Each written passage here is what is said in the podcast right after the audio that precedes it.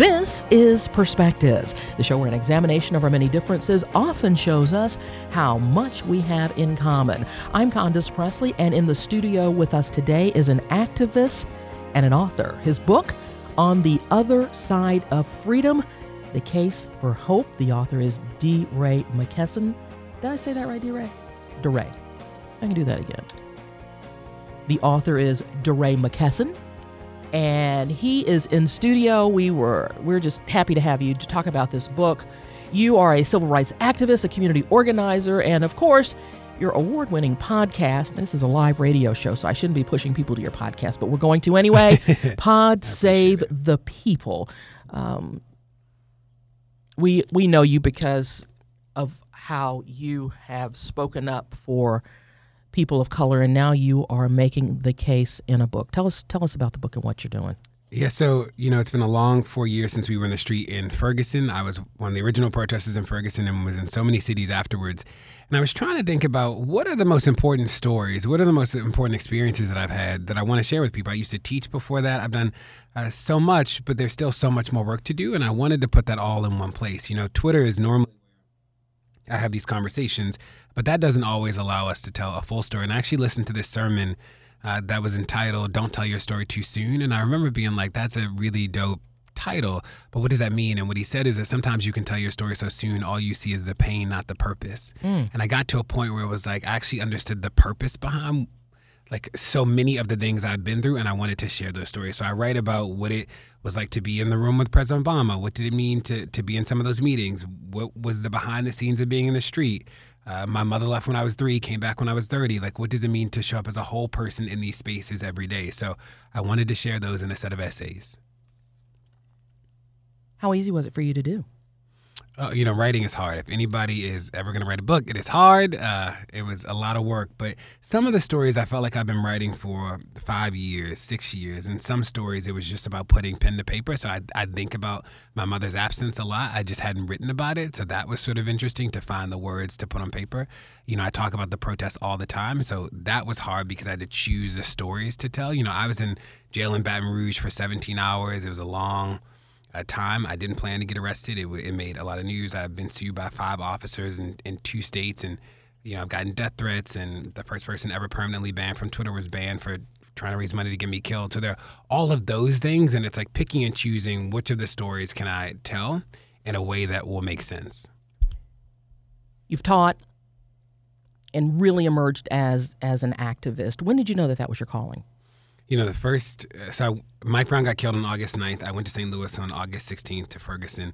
And the second night I was in St. Louis was the first night that I was tear gas. And that was, uh, I'll never forget that because it was like, this should never happen to anybody. We should live in a world where like that's not real.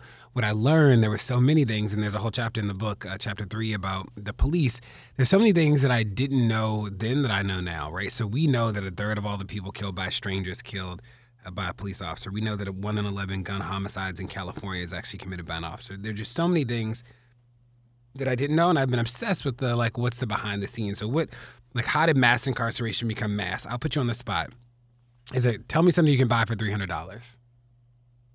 Gosh, not even a phone. No, I guess you could buy a phone for three hundred dollars. It wouldn't be an iPhone. It wouldn't be an iPhone, but you can buy a phone. So in Florida, to this day, theft over three hundred dollars is a felony, and when you become a felon, you permanently lose the right to vote in Florida.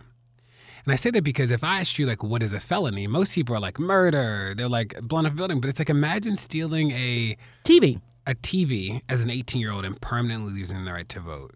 So this isn't to say that theft is okay. This is to say that, like, the way we've thought about consequences and punishment is just off.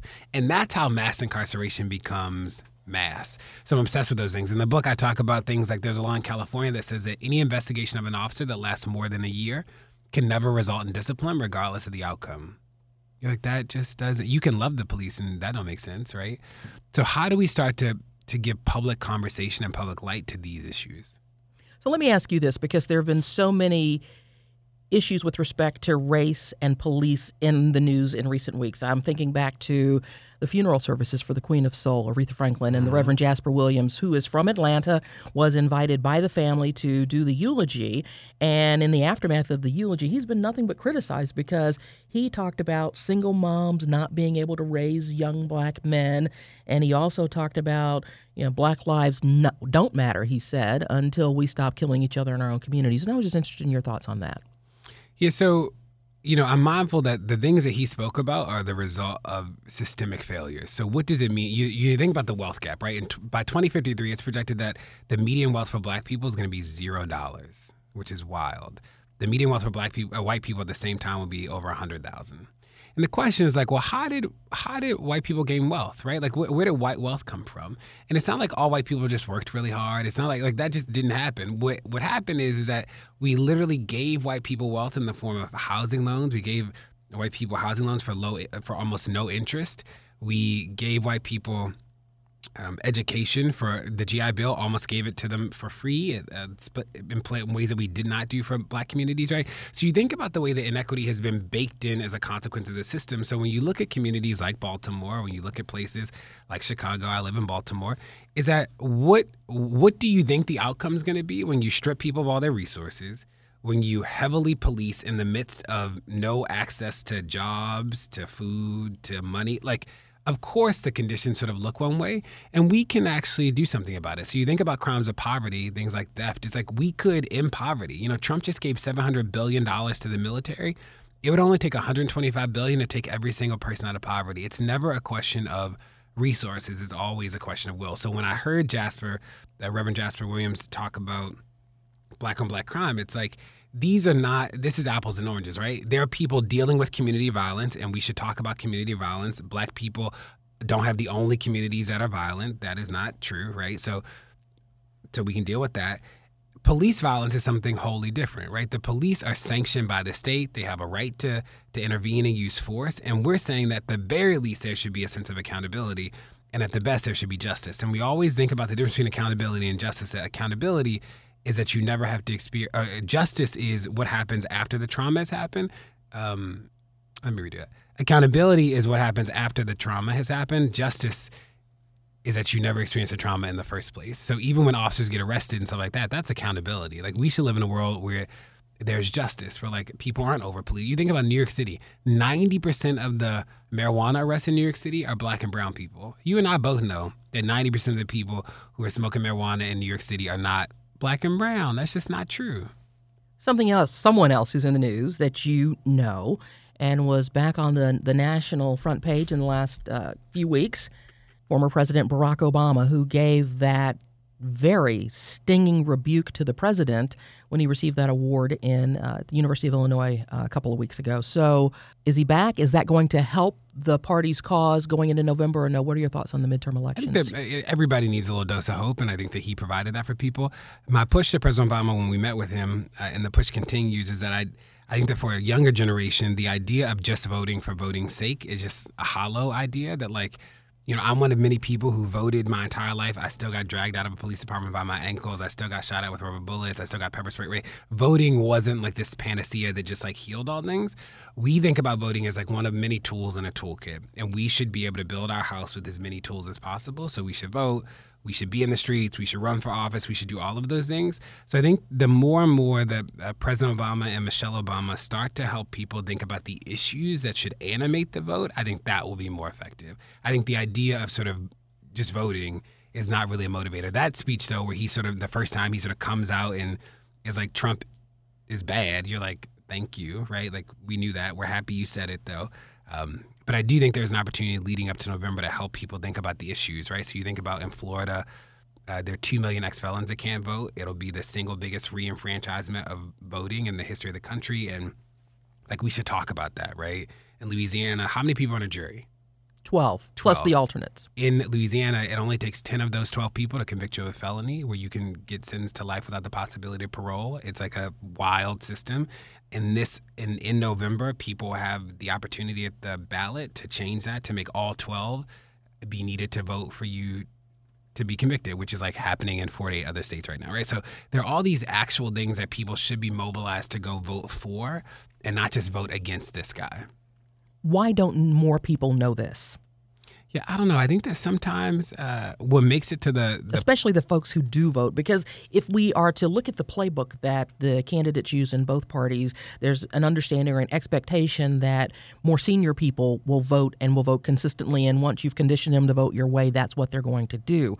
With your generation, that is entirely not the case, and as you just said, it's not voting against somebody; it's got to be voting for something, and Yeah. not just voting because y'all said vote. Yeah, I don't know why it hasn't broken through. You know, I think that there, I think some of it, we think about activism as organized storytelling, and I, I think that sometimes uh, we've not figured out how to tell the best stories in, in the best way. Um, but you think about even voter ID in this uh, in this state, it's like Georgia requires uh, a record of every name change that a woman has had. So if you're like an older, if you're an older woman who has had a set of name changes, like you have to document that for voter ID. Like that doesn't make sense, right? So part of this is how do we peel back the system to help them see the way that the inequity and the injustice actually caked into it. Um, and that's like why I wrote a book. That's why I'm here talking to you today because people don't know. What is it that you're wanting readers to take away from the book?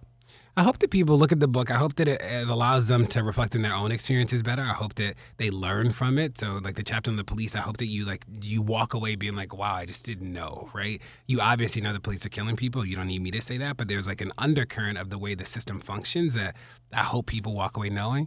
And then with a lot of the other chapters, I hope that people are able to take their own personal experiences and think about what they mean in a larger context. And talk to us about bully and the pulpit.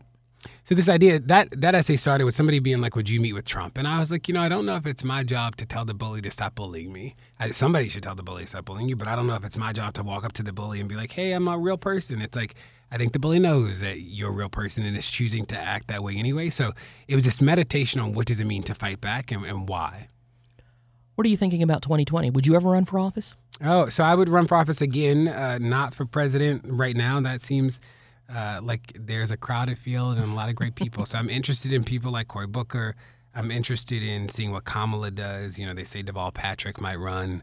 Um, I've talked to Terry McAuliffe on the podcast. It- you know, I I think he is probably running. So there are a lot of people um, who I think it'll be a crowded field. When I think about who will win, though, and who will animate the base, it'll be again somebody who's not running against Donald Trump, but somebody who is running for a different version of America. You write about all these great things in the book, and we look ahead to, to not only to the midterm elections, to the 2020 elections, and right now there is this rush to put Brett Kavanaugh on the Supreme Court. You know, I think that there's so many people who've been waiting for a fight, right? That like the right has been just running over people's lives. Trump has been unapologetic about doing whatever he wants to do, and the left is sort of like performing this high road. And it's like the reality is, is that we have to defend the space that we have, and we definitely have to defend the moral space that we hold. And we just haven't seen a fight before. And it was like, finally, like he's coming out swinging. Kamala came out swinging at the hearing. And it's like, we need more of that, right? That they are like pummeling us and we're just like, we're not going to be the bad guy. It's like, no, people want you to fight. And I think that that was powerful to see Cory stand up in that way. There's a sense, and, and correct me if, if my perception is incorrect, that the pot of people is certainly much larger on the left than it is on the right, but the leaders of the right have more direct control or buy-in from that constituency, whereas on the left it's it's a big tent, so everybody's welcome, and we don't want to offend anybody. So as you said, when Cory Booker picked a fight, it was like, wow, I can get behind that. Uh, you think the, the left and the Democratic Party is ever going to figure that out and get it fixed? Yeah, I think that the difference between the right and the left in this respect is is that the right just has a different. Uh, they are employing a different tactic when it comes to telling stories. So the right is rooted in nostalgia. So at the right, they're just recall. The right, Make America Great Again, is about recall and memory. It's a for us, it's like you know we've survived that part of America and we don't want to go back to it. But what you see Trump and the administration doing is just using all of that imagery, the attack on black athletes. Like he's just using this because the hardest work of it is already done. We already know what the symbols mean. We already like that's about taking us back to a time. On the left, we are engaged in this deep imagination that the world we're fighting for is one we've never seen before. So when you think about this idea that everybody has access to healthcare, you've never seen that. I've never seen that before. When you think about every kid being able to read and write, you've never seen that. I've never right. Like we are always engaged in make believe, and that's actually just like a harder story to tell. It's a harder story to get people behind because I'm trying to convince you of something you've never ever felt and touched and seen and heard before. And may not believe it could ever happen. Right. Whereas the left is like, we know what, like, they know what racism looks like. We know what racism looks like. And they just inflame that for a base every single time. So I think that the, the work is just different on each side. But I'm hopeful. Again, I think that who runs against Trump and who wins will not be somebody who is just running as will not be somebody who's just running to beat him. It'll be somebody who's running to like usher in a different version of America. It's frankly one of the things that people love about Bernie. You know, I remember meeting with Bernie, is that Bernie has mastered the what, a little shaky on the how, right? So Bernie can tell you very clearly like what the world would look like if he was in charge, or like how we get there, bah, you know, shaky. Hillary was really good at the how and wasn't as effective at telling the story about the what. So her plan about the how was perfect when you heard her talk about like what America could be, it just like didn't resonate with people. Like the what just didn't resonate as much with people. And I think that whoever beats Trump will be somebody who has mastered the what. And I think I hope somebody who's figured out how to talk about the how in a way that also makes sense too. Do you think the Trump election was a rebuke of the Obama presidency? You know, in some ways, yes, but I'm also mindful of the ways that voter suppression just works in the country, right? So Trump didn't win the popular, like more people did not vote for Trump. That's that is true, right? That like we won the popular vote, but the way we've set up the system isn't one based on like equity or justice. You think about the Voting Rights Act getting gutted, right? That like this election came on the heels of all these protections around equity and justice and race being stripped away. So I think some of it was definitely like a there's a set of America that is like, we are tired of all this talk about race and justice and the police, and they were like making their voices heard.